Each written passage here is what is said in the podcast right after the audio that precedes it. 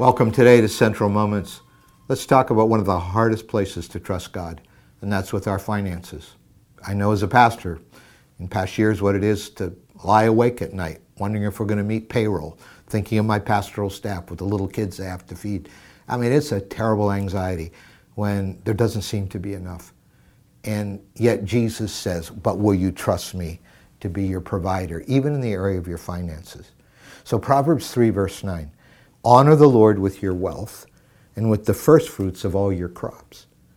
Then your barns will be filled to overflowing, and your vats will bring will brim over with new wine. So there's a conditional clause there, of course. Honor the Lord. It's implied if you honor the Lord with what? With your wealth. He's going to go after your pocketbook. He says, if even with your pocketbook, which is so tough to do, but if you will, even with your pocketbook, honor me, if you will defy the godlike status of money over your life and do what's counterintuitive and give it away, honor me with it, uh, that, that, that your barns will be full to overflowing and your vats will brim, brim over with new wine. And notice he uses the word first fruits. Honor the Lord with your wealth, with the first fruits of your crops. That in the Old Testament was a reference to the tithe, the first 10% of what you brought in belonged to the Lord as a recognition that everything comes from the Lord. And so you give it back to Him. Uh, Malachi, the last chapter of the Old Testament, says, Bring the whole tithe into the storehouse. Bring the whole tithe or tenth into the storehouse, that there may be food in my house. And then, and then the Lord actually, you don't see this very often, but the Lord actually says, Test me. I mean, try it. Try it, says the Lord Almighty. Test me in this and see if I will not throw open the floodgates of heaven and pour out so much blessing there will not be enough room to store it. And actually goes on the next verse to say, and I will actually pre- prevent the devourer from eating up your crops. I'll put supernatural protection around what you have and what God will prosper you with in the future.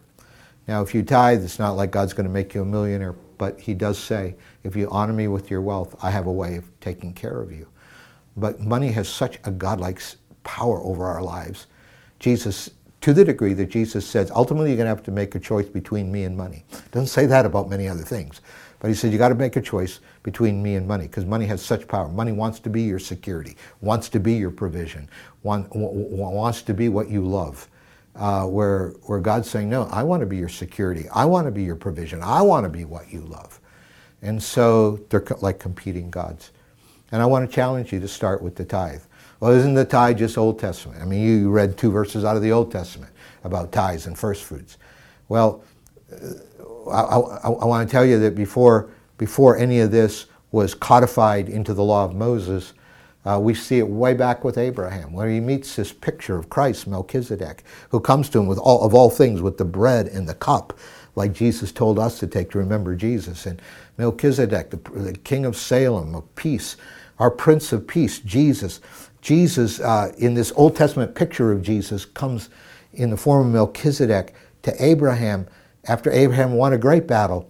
And what does Abraham do? He intuitively gives Melchizedek a tenth. It's like the picture of us giving Jesus the tenth. It's more than an Old Testament law, it's a principle. Like one pastor friend of mine likes to say, hearts touched by God respond with the tenth.